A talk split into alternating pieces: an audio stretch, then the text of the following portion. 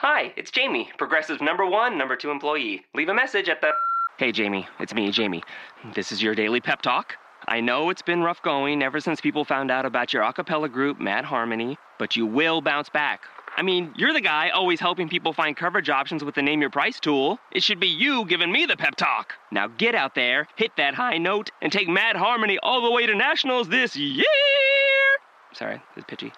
Progressive Casualty Insurance Company and affiliates. Price and coverage match limited by state law. Here's Rodney Hood, lob to the rim. Rudy's high, and Rudy throws down two right out of the chute. You are Locked On Jazz, your daily podcast on the Utah Jazz. Part of the Locked On Podcast Network. Your team every day. It is locked on Jazz for the 18th of October. The Jazz blow out the Clippers as Rudy thrives and Dante continues to grow. We'll touch on that, plus the three point shooting develops more and more for the Jazz. The GM survey is out. A look around the league last night, and Brian Sieman stops by for the in arena interview. It's all today on Locked on Jazz. Bum bum bum bum bum bum bum bum. Pow. How are you? I'm David Locke, radio voice of the Utah Jazz, Jazz NBA insider. Thanks so much for stopping by today's Locked on Jazz edition. There's postcast for you from last night. It's all part of the Locked On Podcast Network, and there's great stuff across the network for you today. Uh, I expect to have the Locked On NBA Western Conference preview part one up for you. So that should be a really good show. Uh, if you have missed the Eastern Conference, the Locked On Podcast Network hosts are recording about seven to ten minutes on their team, maybe hopefully less, uh, and breaking down kind of uh, where their team stands, answering a bunch of questions, and we run through each one of them uh, for you as a preview. The Eastern Conference ones were a big hit, so the Western Conference hosts uh, will do that for you as well. Uh, Locked on Kings has Gary uh, Gerould, who's the longtime play-by-play announcer, and had Katie Christensen on yesterday. So Jason Ross is doing a lot of fun stuff on that show, uh, worth grabbing, and all the stuff on Locked on NFL as well. Uh, today's show is brought to you by our friends over at Sherlock Intelligence, as well as Devin Cash Equity Real Estate. Uh, as I told you, today's show is going to have, uh, we'll talk about Rudy and Dante preseason game yesterday. We'll look at the GM survey and Brian Sieman uh, coming up for you as well. If you're in the market for a house, Devin Cash is your answer. Devin Cash of Equity Real Estate has been helping out Jazz fans all summer long since he became a sponsor of Locked On Jazz, and this is the answer for you. Zach Campbell was the latest guy who helped him out, and he told me a great story. He Moved his pin to Bountiful, Utah, because how would he end up there? His love of the Jazz, hard work of the podcast, and Devin Cash. Devin went to bat for him, ensured he got into the new house and not ju- got into his home, not just a house. He kept him in the loop every step of the way, and what uh, Zach really believes it was Devin's ability to communicate with other realtors and the counterparts because there were multiple offers on that house. Devin fostered positive relationships with people, and since several people were vying for the house, they knew the situation. And to Devin's credit, they got the house they wanted in Bountiful. Very excited uh, for the Campbell family back in Utah. Uh, Devin also got them season tickets for this season. And that's what Devin can do for you. If you use Devin to buy or sell a home, he'll buy you season tickets for the upcoming season uh, for the Utah Jazz. You can call Devin at 801 759 1495. That's 801 759 1495. Plus, if you know someone who's buying or selling a house, well, you might as well tell them about our friend Devin because, well, Devin's getting them tickets, so that would mean they take you to a game, right? Right? Don't you think? Check it out. Devin Cash. Get at him first. He can give you a nice market analysis of the house and your home value, get you into the market, and he'll walk you through the process. He always talks about the fact that he likes to approach real estate with the heart of a teacher, never having anyone uncomfortable or nervous in a process that can be very nerve wracking. Devin Cash, Equity Real Estate, 801 759 1495. That's 801 759 1495. 95. All right, let's get to our pins across the world. This is where we start every single show. Would very much like it if you were to do the same by sending in a little note to me that tells me how you became a Jazz fan and where it is you listen and tune into the show from. Uh, we always like the backstory, kind of the community that we have uh, and, and, who everybody is. Uh, I'm going to go to a more recent one. I've kind of been bouncing between the recent drop ins and the old ones. Uh, put a pin in Draper, Utah, says Dan Burnett. I started my jazz fandom a long time ago, participated in the first year of junior jazz. Mark Eaton met us and told us his mom promised him that if he ate his vegetables, he would grow really tall, and then told the Junior Jazz participants to eat their vegetables.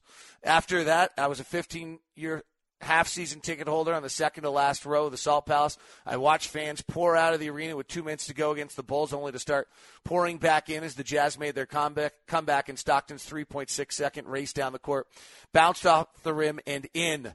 I got to chant AC Who when the rest of the crowd, as Malone went for 60 against Milwaukee. My favorite Jazz memory, though, is from the 96 playoffs when I had just started dating a girl who is now my wife. I bought tickets to the Jazz Spurs game, stopped by her house to pick her up, met her father for the first time. He asked where we were going. I told him, uh, he said, I've never been to a Jazz playoff game. I said, I, I as if I should leave his daughter and take him instead. I didn't, but I could do no wrong after that. And we have gone to many games together in the 20 years since. As a matter of fact, I bought Jazz Summer League tickets for each for him each of the last two years as a Father's Day gift and took him and my father to games, based in no small part because I heard about the tickets on your podcast. Oh, I like that.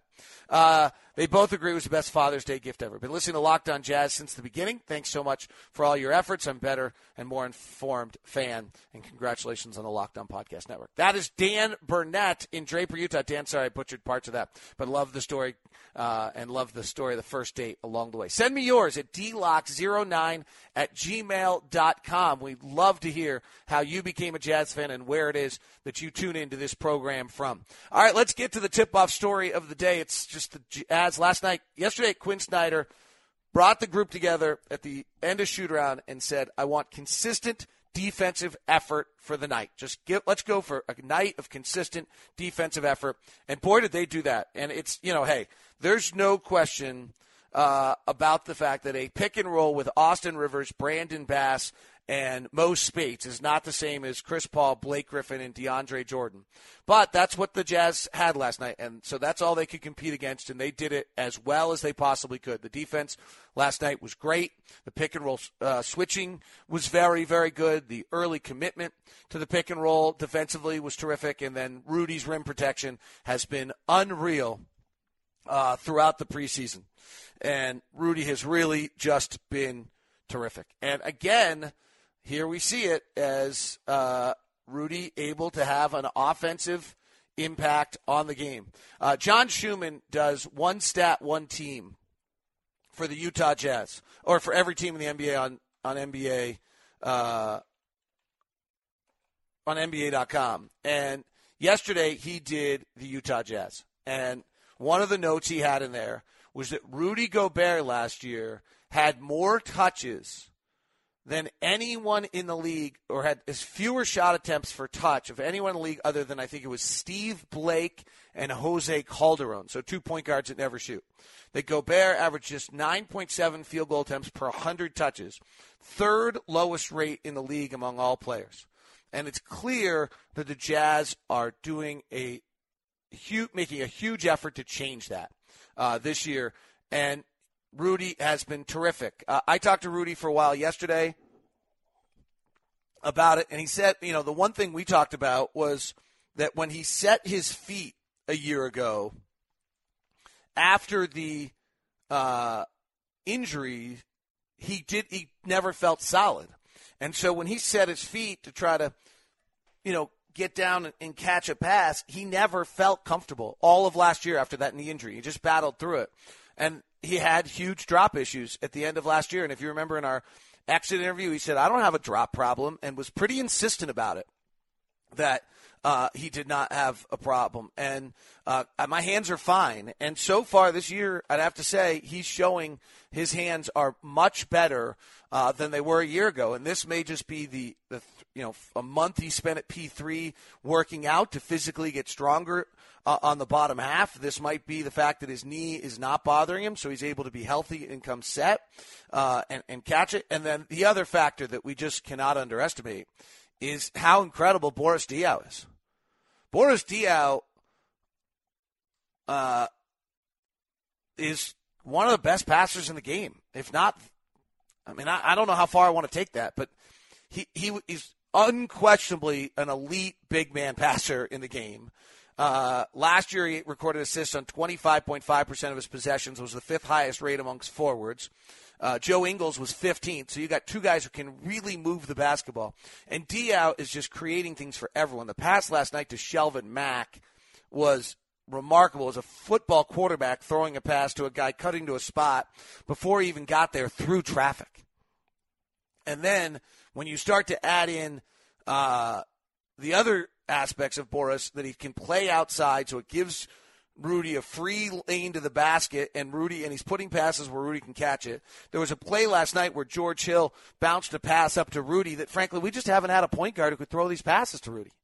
And so maybe some of Rudy's drop issues have been that our point guards haven't been good enough to get him the ball where he needs it, and at the right time.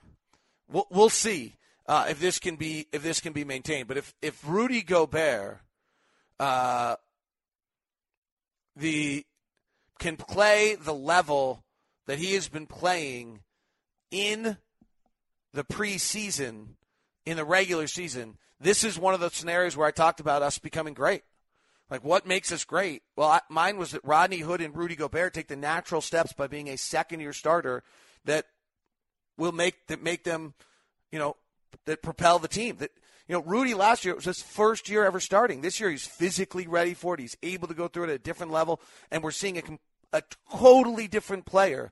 And I, I I'm I've talked about this so much I don't want to go back to it and bore you again, but we have I've, I think I've run you through the numbers of how incredibly valuable having a big man do what Rudy's doing right now. If you can go get 8, 9, 10, 12 possessions out of someone, out of Gobert at the level that we're getting right now, your offense becomes one of the best offenses in the league because those possessions are just remarkable. Last night, Rudy used nine, nine and a half possessions or scoring opportunities to get 15 points.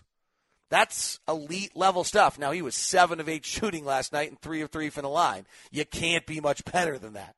Uh, 15 points, 10 rebounds last night. I thought he had, or 17 points, 10 rebounds last night, plus 15 when he was on the floor. Just terrific. Uh, really, and, and, and that's a huge aspect to where the Jazz are right now. If Rudy is able to put together anything close to what we're seeing right now in the preseason at 14 points, nine rebounds a game, uh, it's just a totally different world. Now, what's interesting, and I brought this up with Ron on the pot, on the postcast last night, is how much of this is just the fact that he's playing with Boris Diaw. You know, he's playing with an incredible passer. Are these same shots going to be available for him when he's on the floor with Derek Favors? That's that's I don't know the answer to that. Trey Lyles is is a versatile, skilled guy, but nowhere nowhere near the level that we're seeing out of Boris Diaw. The, the the passing and play of Boris Diaw it blows me away. After the game, I was talking with Clippers uh, announcer Michael Smith. He's just like Boris is such an amazing fit. The other thing about Boris that can't be underestimated is his persona, his personality. Manu Ginobili said it. Boris's worst day is all of our best days. It is true. He's infectious. You want to be around him. You want to talk to him. You want to spend time with him. And the players are that way too. There's more conversation going around with the players. There's more conversation going around with players when they're sitting and eating at the practice facility. It, George and Boris are adding an element to this team that we just have not had uh, before on this roster, and it it's changing so many aspects of who uh, the Jazz are. Sherlock Intelligence is a local Utah company that is bringing me, as part of the Locked On Podcast Network, my big data. And it can help you out a great deal also. If you own a small company or you're in a small company that is trying to compete with the big boys, you've got to have your data. It's, I mean, let's be honest about it. If you don't use what's out there today, you're being negligent. And data can allow you in this day and age to grow your profits, First, to find your patterns. Second, to know your customers. And then to grow your profits. Not immediately. You have to use it correctly. And that's where Sherlock Intelligence comes in to be so helpful. One, they capture the data from multiple sources to give you a holistic picture. That's not something that I can do uh, from my aspect running a network of 66 shows. You're able, maybe you your company is a, a small bank, a credit union, something like that. And, you know, when I go into Chase, they know everything about me. They're using all their data. That's a major company. They've got me. But how do you compete if you're a credit union or a smaller bank? Because you get Sherlock Intelligence to go and bring in the data from multiple sources, give you the holistic picture. Now, the first part is, is finding those patterns and knowing your customers. The second part is how do you use it to grow your profits? Well, they'll help you with that. They'll visual, give you items so you can visualize the data so you can understand it, and then they'll help you analyze it and break it down in a way that will help you compete with the big boys with the same information that they're using to compete against you every single time. It would be like an NBA team not using analytics, just shooting mid range twos all the time and assuming they're going to go in. This is what you've got to do to compete in this day and age, and Sherlock Intelligence has been built for you to be able to compete on that level. Give them a call at 855 339 7774. That's 855 339 7774. Or visit SherlockIntelligence.com. That's 855 339 7774. Uh, I mentioned John Schuhmann's uh, one team, one stat. He did a big thing about how we didn't finish. That's his main thing about the Jazz is is that we didn't finish, uh, and what we've talked about a lot that it was really a defensive issue. The one thing he didn't get into actually it was a defensive rebounding issue uh, more than anything else. What what he did reveal that I thought was interesting and will be and I think uh, will be interesting a little bit for the Jazz next year uh, is that the Jazz defense was not very good against the best teams. That our defense last year, which I didn't realize, was really only good against not very good teams. Uh, he talked about how obviously we were 14 and 28 in games decided by five with five minutes left. Uh, but what he talked about most of all was that in those close games, teams shot 48% from the field, 40% from three, and even when Rudy was on the floor, we were pretty terrible defensively. That's because we didn't defensive rebound. Uh, we knew all of those things. Uh, and so the Jazz have got to find a way to deal with that. But what jumped out was that Utah was 26 defensively against the league's top 10 offenses last year. We allowed 109.9 points per 100 possessions in 32 games against that group. We went 8 and 24, but against the lesser teams uh, in those 50 games, we were 32 and 18, allowing just 96 points per 100 possessions. So why is that? Is it a schematic thing? Well, my one thought on it is that we just weren't that talented. And so the best teams were more talented than we were and able to expose kind of our schematics and what we were doing, whereas the lesser teams were not. Is that too simplistic? Maybe. Uh, but this is worth keeping an eye on. I was totally unaware of this. John Schuhmann with a great find here that the Jazz were 26 defensively against the league's top 10 offenses, and uh, against the whereas against the others uh, they were much better. Some other notes he had in there, by the way, uh, we were much better um, offensively uh, in the second half of games, and we were much worse defensively. That relates to what we were talking about before. Uh, we took the fewest amount of shots of any team in the final first 12 seconds of the shot clock. It wasn't even close. 35.5% of our shots in the first 12 seconds, and then Toronto was next at 41.3, and the league average was 50. So that'll be worth watching to see whether we can pick up that first 12 seconds of the shot clock uh, next year. One thing we've all talked about a lot our four most used lineups outscored our opponents by 8.8 points per 100 possessions. And now the question is whether or not we can get the depth of the other lineups. And we saw that last night. You know, we had at one point Shelvin Mack, Raul Neto, Joe Ingles, Trey Lyles, and Jeff Withey on the floor. Four of those five guys are not expected to play for us, and they played very well against the Clippers' primary bench. Uh, I, I think we showed our depth hey, there's no question that Chris Paul, Blake Griffin, DeAndre Jordan are better than our best three, right? They're better than Hayward, Hood, and Favors. But from that point on, we were now playing last night for really both teams were without four of their primary nine guys. And so what really was being played was your next group of guys. And the Jazz just waxed the Clippers last night. And the Jazz couldn't have looked and obviously George Hill being a point guard staying on compared to Chris Paul, that's a huge change in that game. Uh, George Hill just was so good last night again, and but it's still telling at how deep the Jazz are compared to where uh, the Clippers are on. And we saw a lot of that with Dante late in the game leading the Jazz played particularly well. Uh, Dante is just having a great preseason, and for no other reason simply than he's getting 30 minutes a night of action. Uh, He's getting where he wants to on the floor. He looks comfortable. There's no way you could look at him and think he's coming off an injury in any way. Uh, he played 31 minutes last night. Uh, there's still all sorts of issues with his game that have to get better. I, I don't care about that. Dante Exum is goal in the preseason was to get through the preseason play. He's averaging 21, 22 minutes a night uh, and has actually scored twice at a rate that he didn't do in all of his rookie season. But just out there, looks comfortable, playing aggressively, playing hard. You know, the fact that he talked about he has to play better um, while he is fatigued the other day was kind of a big storyline out of shoot around. Okay, he's worrying about that instead of anything else. That's great. That's a huge step in the right direction. And for that reason, it's been a terrific preseason uh, for Dante Exum.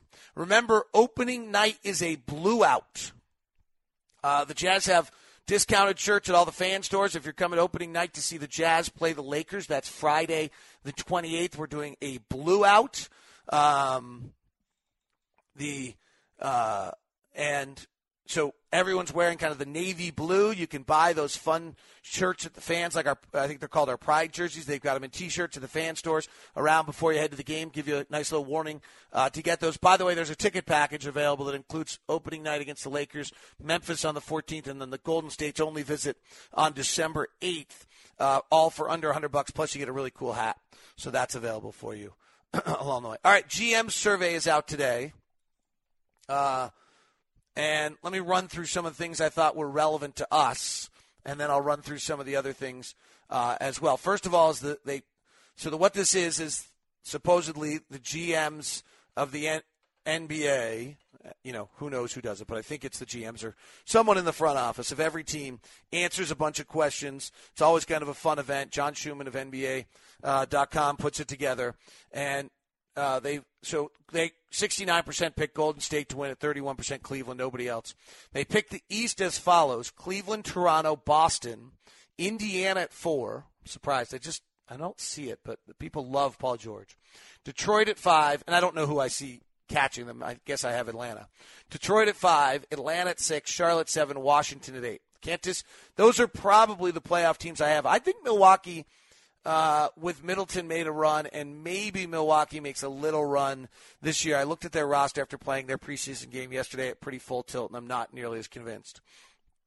Uh, the top four, the West, they had uh, Golden State, San Antonio, Clippers, Oklahoma City. They were asked to just rank the top four.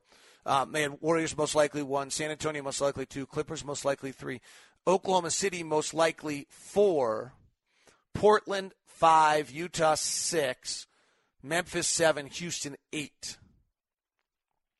Uh, and Houston actually with a pretty high percentage, uh, finishing as high as fourth. Some people had Memphis finishing as high as third. They had 18% had the Jazz finishing as high as fourth.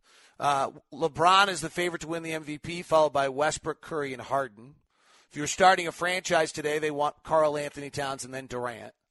Uh, most likely have a breakout season. Devin Booker, then Karl-Anthony Towns, and Miles Turner. No mention of uh, any Jazz player in there. I guess I would have put Rudy Gobert possibly. Uh, maybe they feel like he's already broken out. Best player by position. Steph Curry beats out Chris Paul and Russell Westbrook. James Harden beats out Klay Thompson and Dwyane Wade. LeBron James beats out Durant for small forward. Anthony Davis beats out LeBron and Draymond Green for power forward. Best center, DeAndre beats out DeMarcus Cousins. Off-season moves. Which team made the best overall moves this offseason? Utah comes in second behind Golden State, Indiana as well. One player, biggest move is Kevin Durant, obviously. Most underrated player move is George Hill. And Boris Diaw gets votes that are mentioned.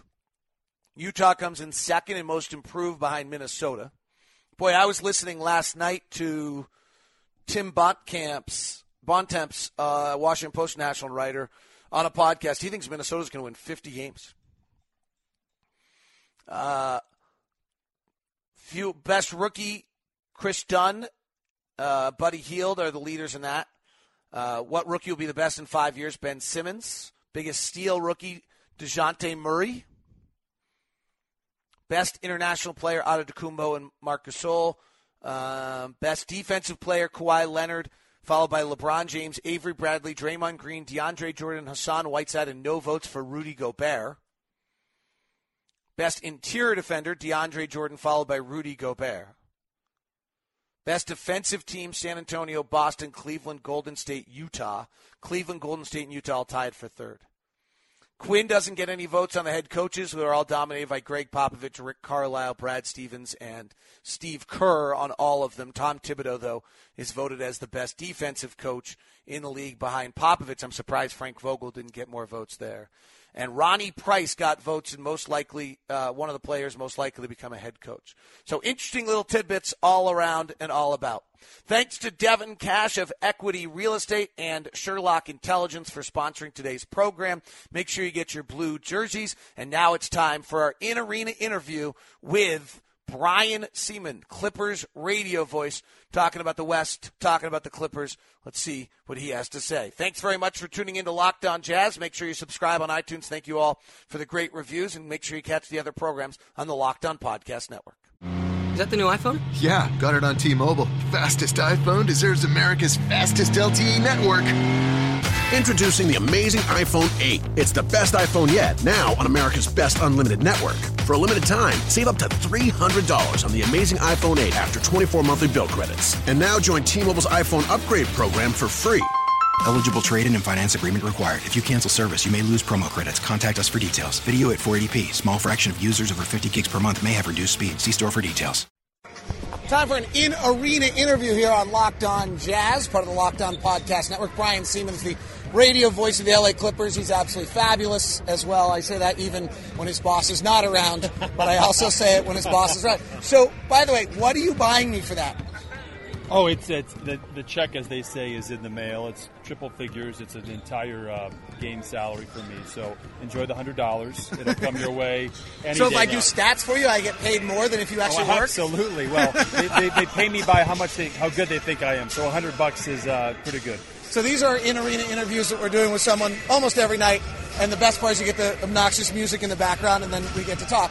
But what is your viewpoint on the Clippers? When you start running the numbers, they still have I think they have four of the best 30 players in the NBA. Most people think they have three of the best 20 players in the NBA. I think JJ's unreal. He came out as the fourth most impactful offensive player in the NBA in my ratings last year. How good can this Clipper team be? I really think they're going to be the, the best that they've been under Doc Rivers. Obviously, if they stay healthy, you know, in 2013 and 14, that's Doc's first year. They had Darren Collison. They had a really nice bench. Jamal wins Sixth Man of the Year.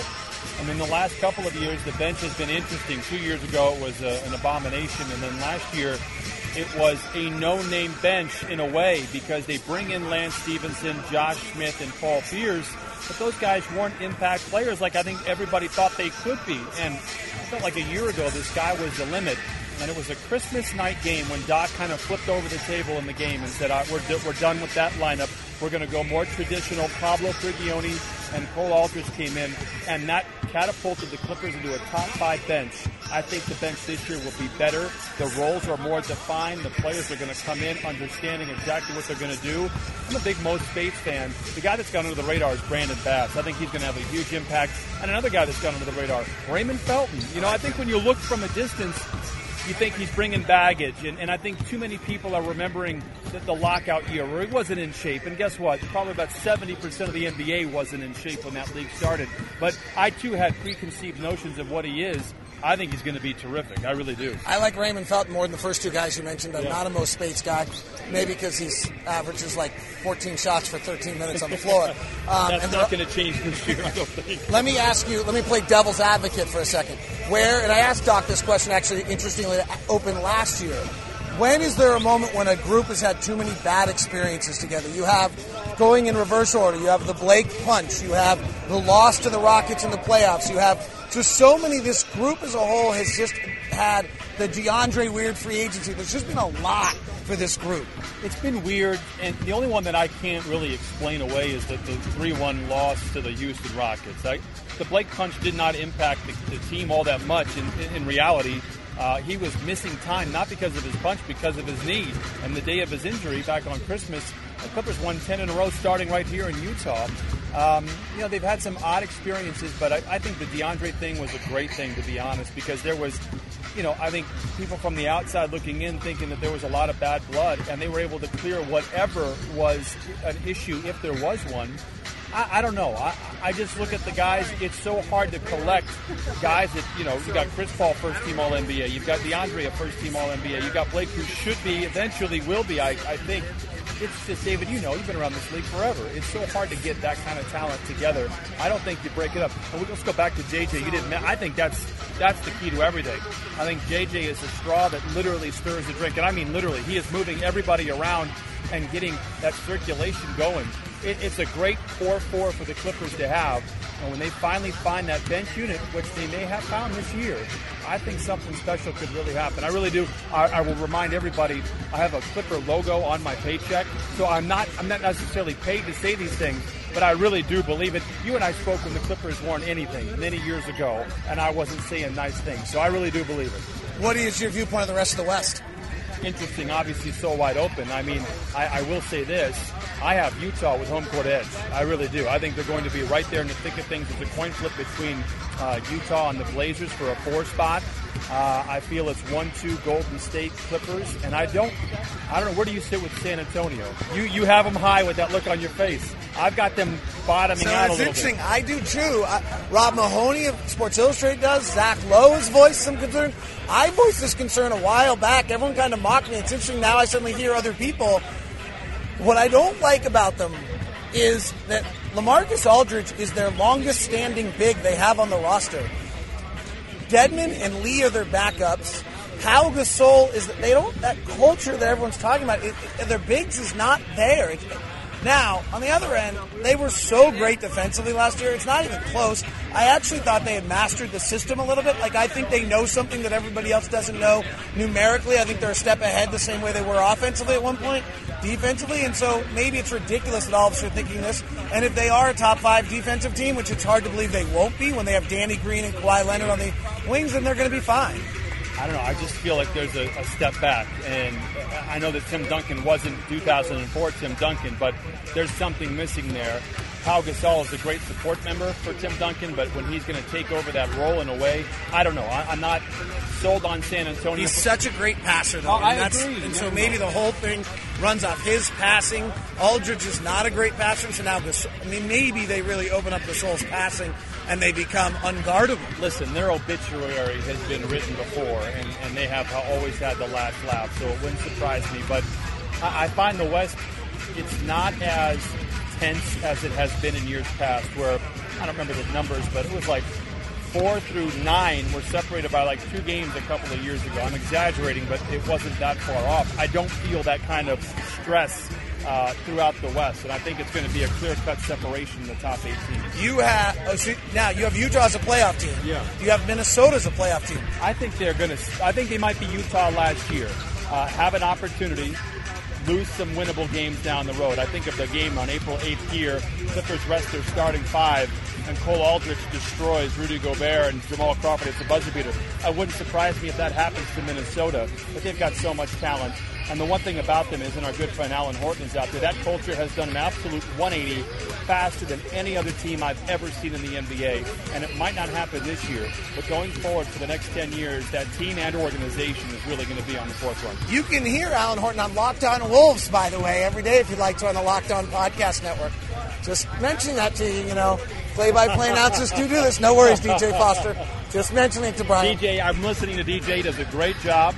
Uh, and he knows the rap music a lot better than I do. So that, I, that's I true. I can't and he plays really funny games like like Clipper or vodka drink or I, other silly he does a good job, so you're in good hands. All right, if the Jazz are in and maybe Minnesota's in, who's out? Gosh, I haven't done the math on that one yet. It's, it's oh, uh, so you're like Dick Vitale. You have like 74 teams I have, in the I have 10 teams making the playoffs. Is that too many? I don't know. I, I have Minnesota as a fringe team. I have Utah positively in.